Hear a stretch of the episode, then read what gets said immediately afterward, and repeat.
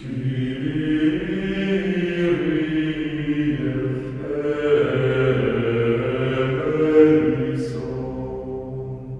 everyone.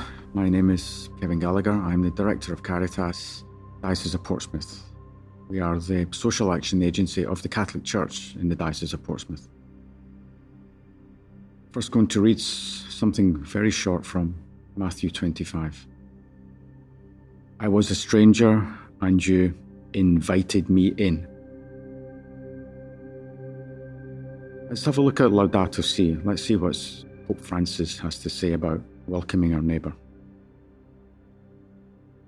There has been a tragic rise in the number of migrants seeking to flee from the growing poverty caused by environmental degradation.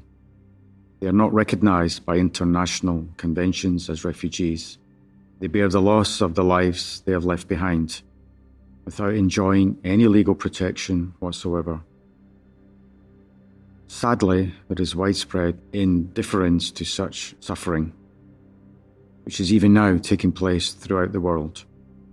Our lack of response to those tragedies involving our brothers and sisters points to the loss of that sense of responsibility for our fellow men and women upon which all civil society is based.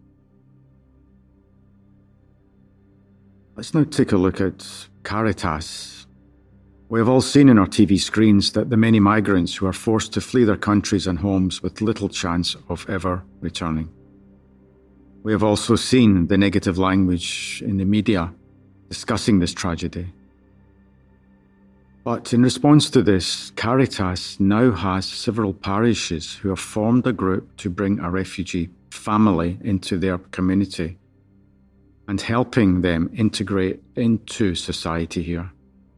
Caritas also has educational projects for the young asylum seekers who turn up on our shores from troubled countries.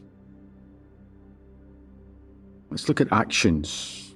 What can I do to be more open to those different from me? At the personal level, how do I feel when I see refugees walking across Europe in search of a better life, or seeing people in small boats risking everything to cross the English Channel. Have I ever imagined myself being forced to leave my home country with no hope of ever returning? Is there something I could do for those in these situations? Family level. As a family, could we make that extra effort to be friends with an immigrant or refugee family, making them more welcome in our local community? The parish level, what could we do to be a more inclusive and integrated parish? Are there refugee families in our parish area that we could reach out to? Do we see people coming to church who no one seems to talk to? Or could we as a parish form a group and sponsor a refugee family under the Caritas Refugee Community Sponsorship Scheme?